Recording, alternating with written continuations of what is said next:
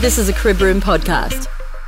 Core Components, bringing you industry news, views, and happenings. 1926 is when the William Adams brand began to be part of the Caterpillar network. The company, founded by William John Adams, had previously been involved in railway equipment and even whale oil. But now the William Adams brand is synonymous with Caterpillar. And this history also includes a gentleman who had a long forged career with William Adams, even buying into it in 1987, Dale Elphinstone.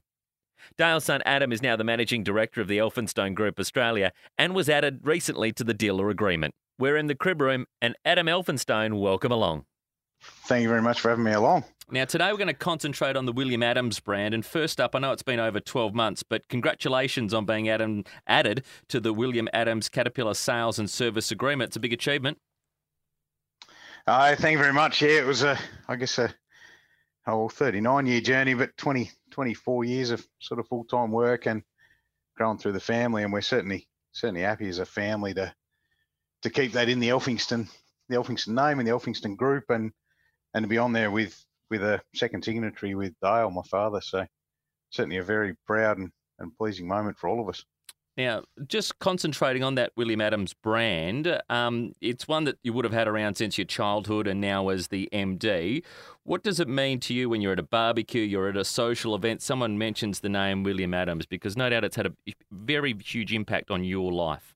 Oh, yeah, I guess it, it certainly pricks the ears when you hear the, the name William Adams come up, and and certainly proud when people talk about it in a in a good sense. Um, I guess my my early days were around the the Elphinstone, the Elphinstone Underground.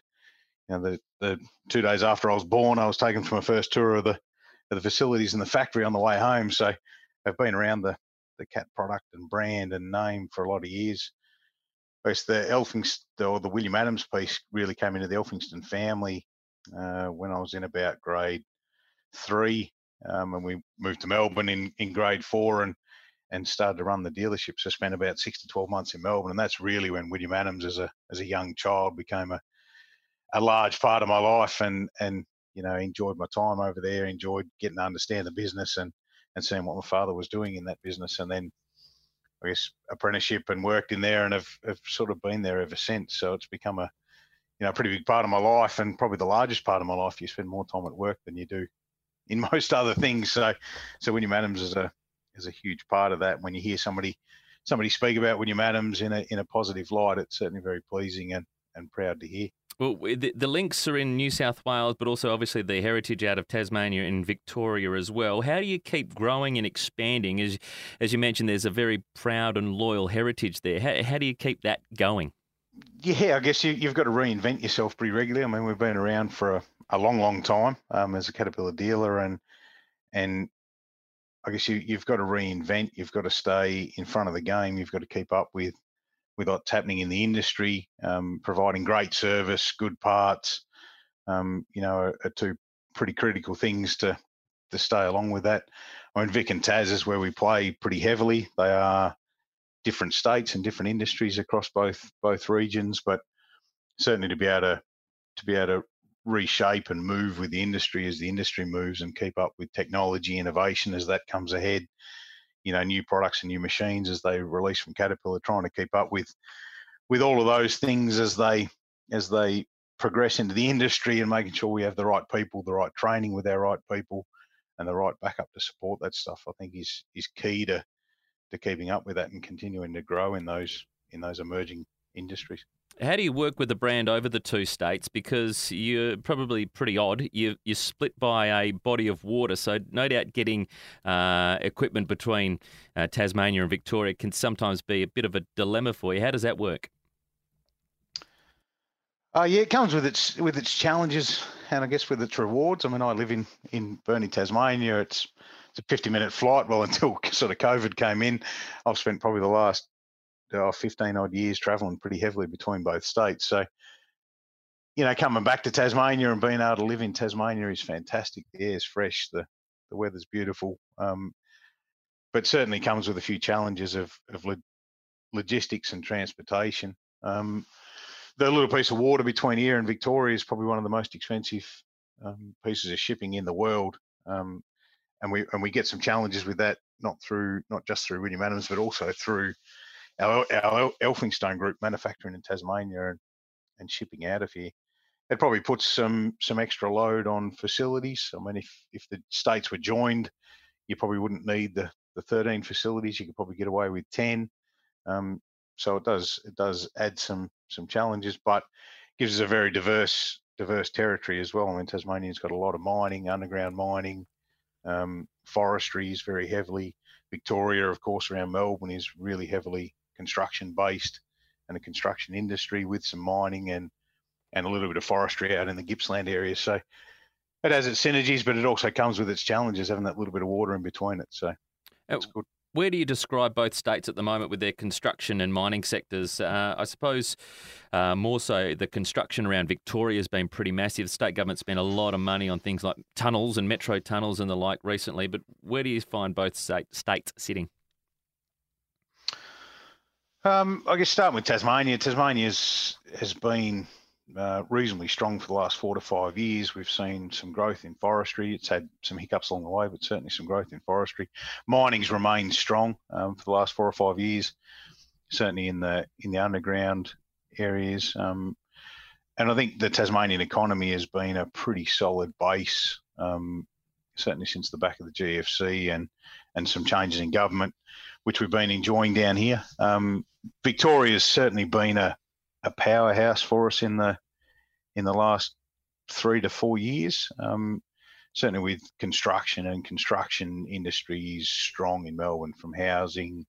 There's some large um, projects now happening in Melbourne with tunnel works, with rail tunnels, with all of those things happening around Melbourne. Um, certainly in the country regions, the the local shires and towns have been investing pretty heavily in in road and infrastructure work, so that's been strong. And the forestry out of Gippsland's certainly been a, a strong area there. We do have some underground gold mining, and with the gold price and and I think the richness of some of those mines, they've been performing exceptionally well. So Victoria's been for the last three to four years a, a real powerhouse. A majority of that is in in sort of construction and infrastructure. Um, you know, we'll see where that goes with with the latest changes in COVID and what happens with governments and but but at the moment it's been a it's been a very positive term for the last for the last few years. Uh, I've got a little bit of a surprise for you in just a couple of moments, but before we do, training and growing the industry is something that William Adams has been pretty proactive in, and the recent increase to the intake program it includes a mid-year intake as well. Is there a bit of a demand for apprentices? So are we seeing a bit of a competitive market for that one? I suppose not on just Willie Adams, but also right across the nation. Uh, yeah, I think so. We we we had a massive shortage of technicians and good quality technicians. I guess we see a lot of people, you know, fly in, fly out from Western Australia, Queensland, all over the place, um, which are pretty reasonable rates, and to keep them, um, you know, in Victoria and, and, and employed in Victoria, we also see ourselves you know, one of our duties is to continue to train and feed the industry. Um, you know, we are the Caterpillar dealer.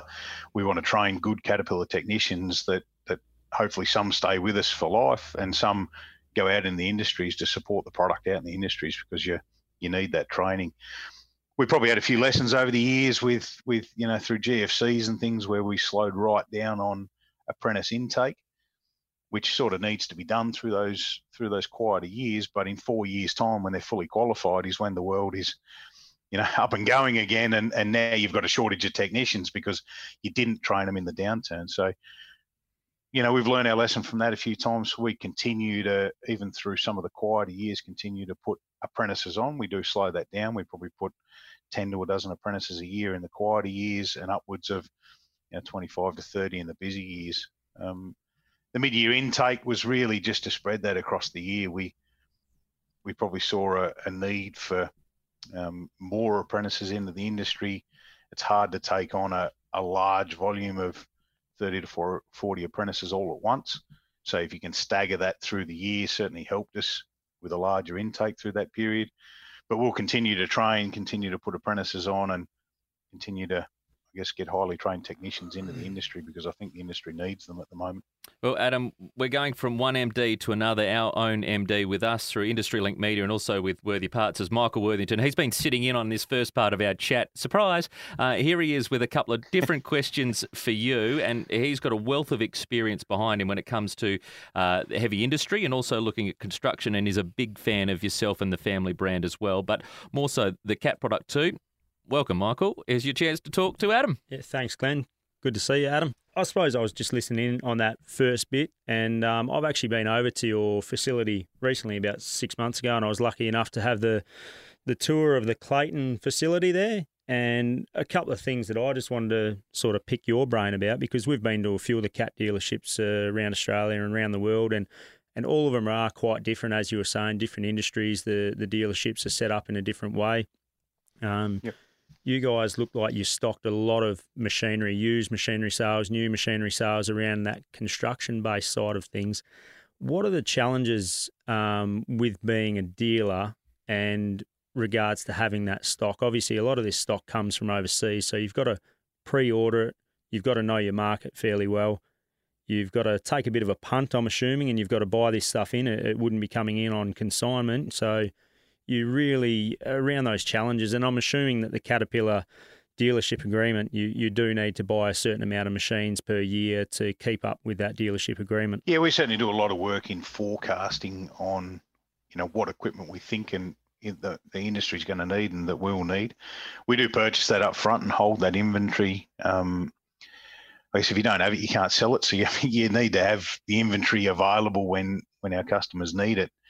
Um, you know, we do still pre-order a lot of stuff off, off customer order and work with our customers to understand their lead times and, and what they need. I think the hardest piece for us is that 70% of our volume is the smaller BCP products, so the building construction, you know, under five ton excavators and skid steers and all of those machines. And, and that's a very high volume market. So high turnover, you know, a customer, it's like a retail industry where when you walk into a car yard, you want to be able to look at the car you want to buy and buy it there and then and pick it up either that afternoon or, or within the week. Um, so you need to have stock of those products to stay competitive in that market. Um, it really is a, a retail focused industry, and we see a lot of that in Victoria. Um, so that that in turn, you know, you need to hold a lot of stock. So um, we're probably lucky from a sense with the mining. We don't need to hold a, a huge amount of expensive mining inventory because we generally work close enough with our customers in that space to forecast and get pre-orders in the system for, for when they need that. Um, but yeah, it's certainly a juggling act to try and keep inventory and then have enough yard space in, in the middle of Victoria where land's reasonably expensive to park skid steers and excavators and inventory on. So it, it's, a, it's a juggling act, and we spend a lot of time working on that pretty hard to keep our inventory where we need it. I was just about to mention that as well because I think when I was there, we, we, were looking at different sections of the yard that you guys had then purchased and and leveled out more ground so you could fit more stock and and I, suppose it's a good problem, but it's also logistically a nightmare trying to get more land all the time. And as you say, you're you're running across 13 different divisions, and if you had more land space, maybe that would be you know maybe eight divisions all in the one area or whatever it is. Yeah, certainly between our two major metro facilities, we've got about 50 to 55 acres of land that's in, you know, pretty prime real estate, especially out at Clayton. And when that was built 50 years ago, there's photos of it being just open paddock. you know, these days it, it's officettes, there's a university 300 metres down the road. There's all of those challenges that come with that. And the price of property goes up, and the park machines on that as inventory certainly comes with with a few of those battles, we manage that pretty heavily. We try to share inventory across our branches, and and we have 13 facilities, so we're pretty lucky that we can share that across facilities and and try and share that share that load.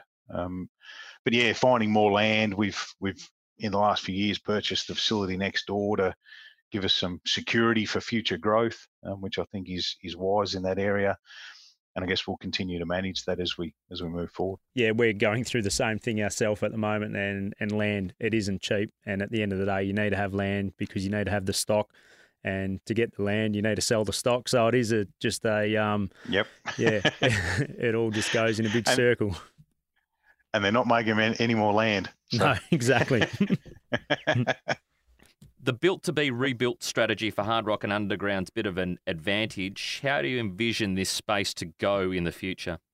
I think it's certainly a competitive advantage and has been for many, many years. Um, I think the demand on production and production levels with the size of machines, the ability to carry enough enough ore and tonnage, I guess to build it to be rebuilt, you need to build a heavy duty machine that has, you know, longer and extended chassis lives and tray lives, and you can build them lighter to carry more weight, but then you can't rebuild them. So there's certainly a balancing act between the two when you get a shorter frame life that can't be rebuilt to you know the production that you can use out of the machine with tire sizes and tire weights and and capacity of trucks and loaders. So I think there's certainly a juggling act in that to to ensure that you've got you know a chassis that can stand the test of time um, and be rebuilt because it is a competitive advantage when you can turn a machine over two to three times and get a you know a forty or fifty thousand hour life out of those compared to you know a, a, a midlife and and replacing the machines at eighteen to twenty thousand hours. So I think it's still a I think it's still an advantage and a competitive advantage and a long term strategy um, but one that continues to be looked at heavily by you know Caterpillar and ourselves in our in our underground business. How does the demand for automation go with the cat products? Uh, I, guess, I guess getting heavier and heavier and heavier, and we we started that journey, I guess way way back before I was an apprentice. So, you know, I was very young, probably 14, 15 years old when that journey started in our Elphinstone underground days. And I think the automation journey has been a, a very interesting one with now fully autonomous underground product and um, you know auto dig and all the things, and now seeing that in the construction industry with with the amount of technology and and innovation that's now come out on the next gen product. Um, you know, 360 degree cameras, 2D and 3D grade control, all of the all of the innovation that's coming on that product. It's it's now exponential growth. Like it, every new product that comes out has has 10 new features on it and you know keeping up with that being able to train customers train our own employees um, i guess have people that understand that product to be able to help and support our customers in the field is certainly a, is certainly a, a challenge to keep up with but we see that we see that growing pretty heavily i mean you now see you know electric excavators out there battery packs you now see people starting to work on fully autonomous excavators and things out there to be able to work, you know, in the construction industry. And in the next, you know, four to four to six years, I think you'll start to see a lot of that rolling through our through our industry and and the construction industry all over. And it can be a game changer if you're not at the front end of that. One last one from me, Adam, and that is what is it about the Cat product that you believe sets it apart from its competitors? Um, I'm not sure there's just just one thing. I think there's a, a, myriad of things. I think certainly the product quality and the and the work in R and D and and technology that Caterpillar put into the base product is second to none. Certainly, the next gen product we're starting to see come out now is really high quality, and I think is setting itself apart from from our competitors. From William Adams perspective, it really is the product support side of it, the the service backup, the parts backup, you know, when the machine goes down, you need that up and running in a hurry. And and and I think you know with the amount of dealerships and dealership locations and the amount of parts support that we offer, I think that really is a competitive advantage for for the Caterpillar product.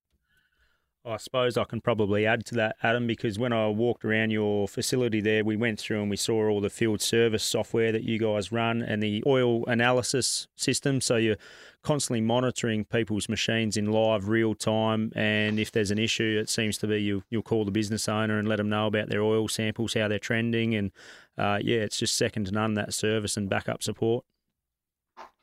Yeah, certainly been able to monitor machines these days and been able to monitor I guess what's what's happening real time in in the field, um, and been able to either catch or correct an issue, whether it happens to be a product issue or an operations issue, to be able to ring the customer and say, hey, you've got brakes getting overheated here, you've got an operator issue, or been able to send out training for the operators, been able to fix or catch an, a mechanical issue before it fails. So it's, you know, you repair a, an oil pump rather than rebuild an engine, which certainly certainly saves you a huge amount of cost in, in your own and operating cost should something go wrong. Definitely. Adam, it's only been about 20 minutes in our crib room. That's all we allow for. But I'm sure that you can, uh, you and I could sit down for a whole lot longer and discuss a, a whole lot more product and even get into a bit more of the family brand as well. But we really appreciate your time. I know our MD, Michael's just jumping at the bit to, to have a chat to you and to, to hear your experiences as well. But thanks for spending just 20 minutes with us. And next time we might have to make it an hour.